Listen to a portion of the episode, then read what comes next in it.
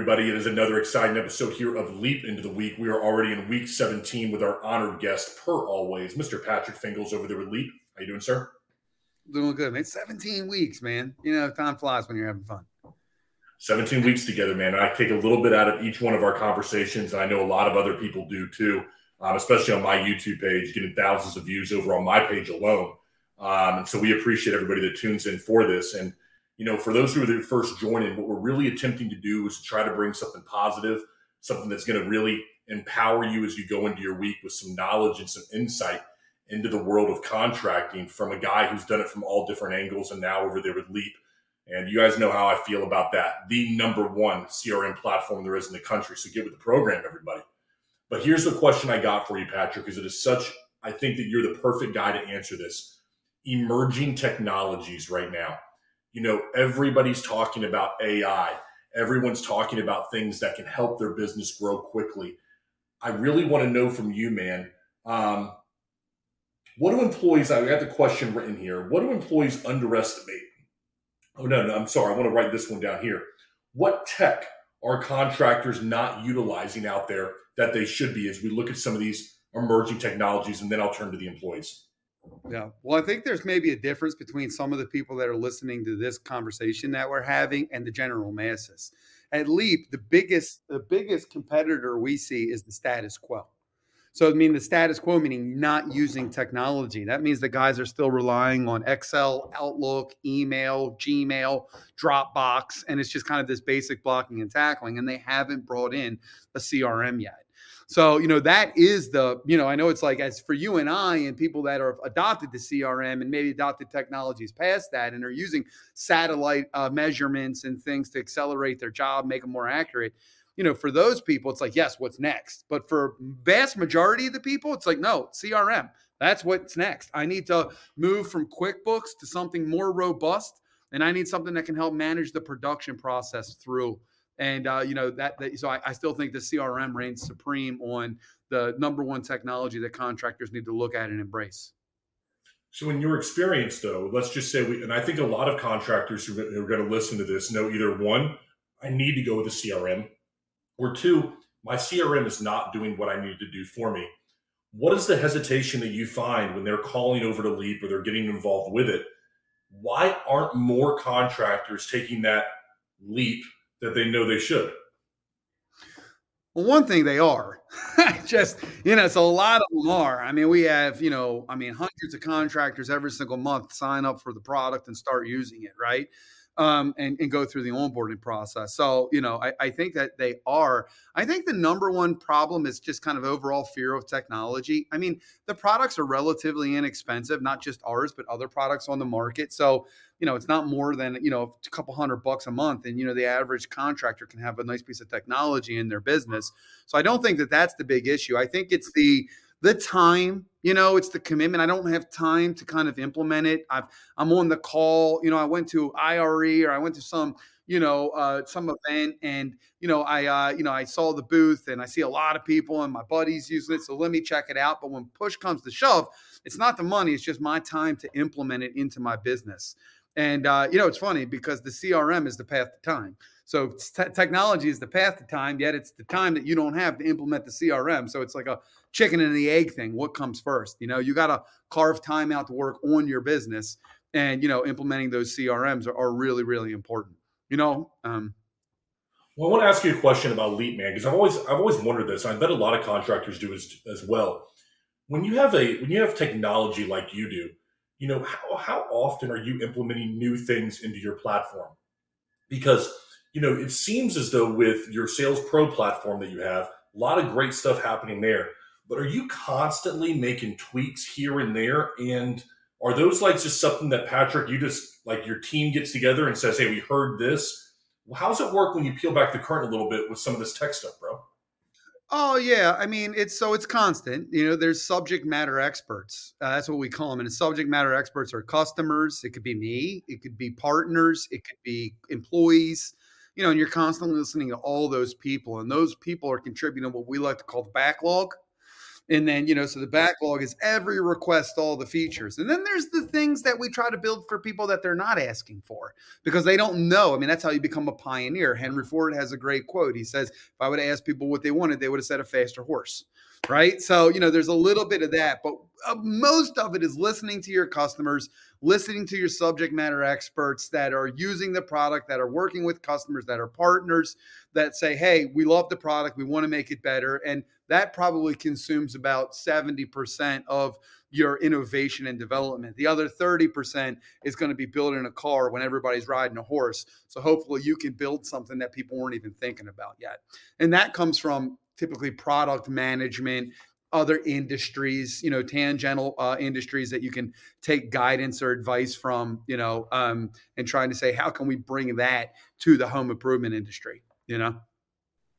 I do. And there's still a lot of people out there, though, that are hesitant when it comes to technology, Patrick. Contractors who, you know, man, I've done it a certain way. It's worked for me thus far, you know, and I, I, I push back on that a little bit myself, but you know, they're they're sitting there, man. They're hesitant about technology. They're hesitant because they've got five to seven employees, and there's going to be pushback from that. When you, as a company, are doing these onboardings and you're working with people, is that something you see quite a bit? And how are you dealing with that as a company with the pushback you may get for new emerging tech out there? Well, you know, I, I, think the thing about it is, is like if you what business book says when I wake up in the morning, I want to be hesitant. What leadership book? Like what what what what leader has you know? Hey, there's seven golden rules are written on their mirror, so they see it first thing in the morning when they're brushing their teeth, and hesitation is one of them. That's different than discipline. You know, it's different than diligent. You know, so I think there's a place for discipline and diligence. Identify the need for technology, audit your business, figure out what process you can improve on through technology, go find those technology partners, talk to them, and buy one of them. There's no hesitation in that, but there's discipline in it. So, you know, if you find yourself, man, I'm hesitant to bring in something because I'm afraid of change, just say those words out loud.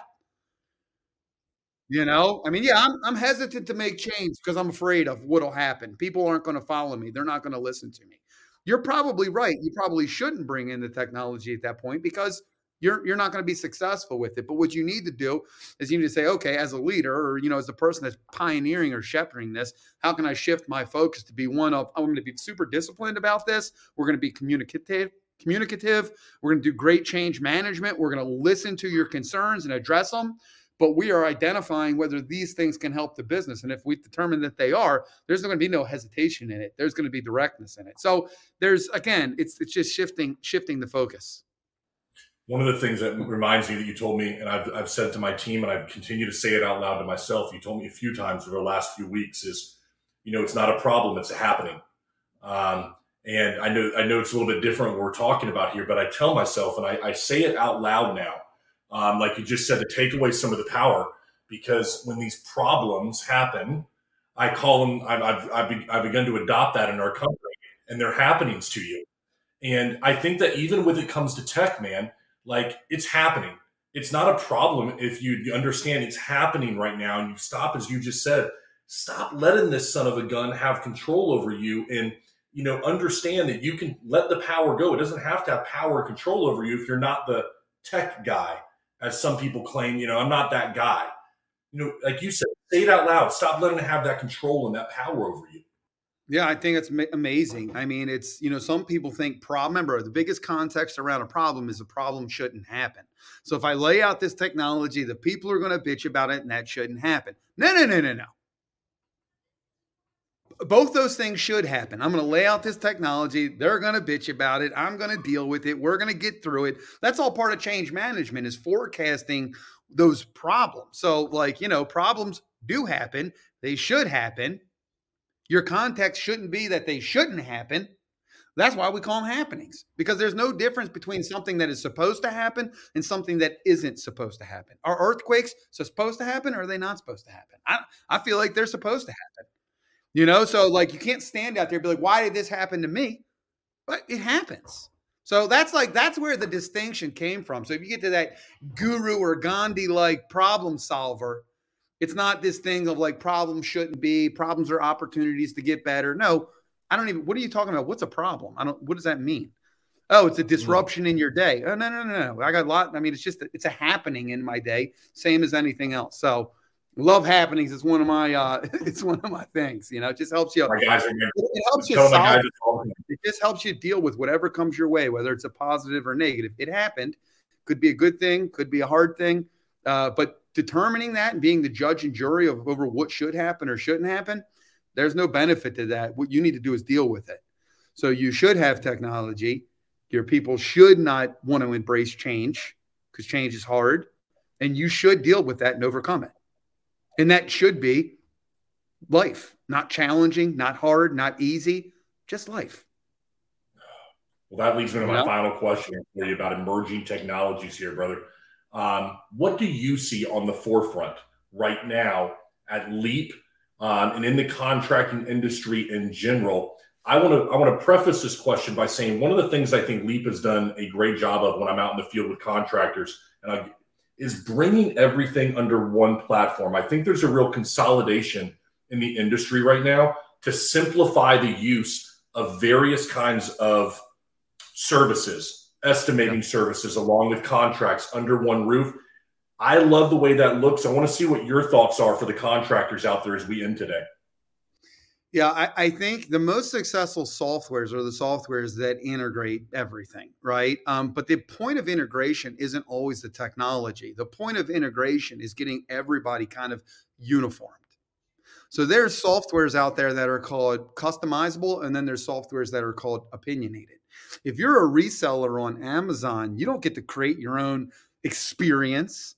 You follow the Amazon experience. Well, if you're a contractor or a supplier or a home improvement customer, a consumer, or a distributor, or a trucking company. Everybody has their own process. Like I see count configuration through our platform and like all the con a lot of contractors there's there's some commonalities in production process and sales process and estimating process but it's totally fragmented so it creates very hard to create a software that's like discipline so i think what you're going to start to see is conformity you know, manufacturers and distributors that are competitors and competing against one another, they need to get aligned on their ordering system. So the softwares that contractors rely on can integrate with all those partners. Because right now it's hard to bring the ecosystem together because everybody wants to do everything their own way. I think making some general concessions in that, you know, will start to happen over the course of the next few years. And then I think that is really going to propel softwares to become platforms. So then you have like, you know, Leap can become a platform, but in order to really be successful at that, everything can't be a different experience. Like, hey, I sold, I like to sell my customer this way. And then here comes a next customer, like, well, I, I don't sell my customers that way at all. I need it set up this way. So you don't end up with like this kind of best practice. And I think a lot of new people that are coming into the business, new contractors, we get a lot of questions like, hey, man, don't you just have a contract we can use? People say, don't you have price guides we can use? Who should we buy our supplies from? Like, who's the cheapest, right? Who's got the best product? So, you know, what brochure should we be using? You know, what should our company story be? So, people want that kind of franchise experience and they want a system to support it so they can work on what's important selling and hiring, right? Customers and employees. They don't want to work on this supplier's out of material. So now I got to go get it from this supplier so I make my customer happy. But I pay more from this supplier because they're not uniformed. And now I'm going to have a lower margin. Oh, oh, by the way, that supplier is not integrated with my CRM. So I got to go outside of my technology. And it's this very complicated process that results in errors, lower margins, and disruptions for my job and workflow. So it's, I'm not pinning it on everybody else, but I'm pinning it on the contractor, the consumer, the, uh, the and all the partners, manufacturers and distributors to become more, uh, you know, uh, opinionated and common, you know, so that you can really make something amazing happen, right? Like, you know, uh, DoorDash doesn't work. You conform your restaurant to DoorDash. You don't. DoorDash doesn't conform to your restaurant right? The Uber driver doesn't conform, the Uber doesn't conform to the driver, the driver conforms to Uber. And that's how they can create the best experience for both driver and customer because they got everybody running in the same direction. Our industry, everybody's people running all over the place, man, running around in circles. Yeah, but one thing you're doing really well over at Leap, man, is you got you got these badass customer service people that you know they pull from all these other people to be able to provide at least advise on best practices that I found because you know they're like a resource as well as being like a CRM that you don't get with other platforms because you're pulling from other industries, bro. This ain't just like roofing. I don't, I don't want to go into too much elite, but because you're able to pull from these various platforms, I think it gives an advantage to elite customer over the average person who works with maybe a a vertical specific piece of software. Yeah. I think, uh, yeah. So, we, you know, one of our values, like one of our values is do it all your way. So the current environment, like, you know, and that's why manufacturers, because, you know, our customers are contractors and we want to give them the flexibility to do it their way, or they'll go to somebody that does. But what I'm talking about is fast forwarding 10 years when these businesses are running much smoother, a decade, there's going to be micro transmit, uh, tr- uh, micro uh, transition uh, that'll lead to big change. And it'll be the aggregation of um, the aggregation of suppliers, uh, finance partners, payment processors, distribution centers, and technology getting on the same page, and then contractors making some concession and being like, "That's a perfect system. Yeah, I'll change it. I'll do it that way because you guys all came together to make this work in harmony for me." And that's when beautiful stuff happens. You know, that's when you know these things really explode. Listen, the only other thing I want to say is we touched on something earlier. Contractors that say they don't need technology and are afraid of it. That's totally cool but remember, when you're a contractor, you know, if like I don't really need technology, you're not saying you don't need it. You're saying your customers don't need it.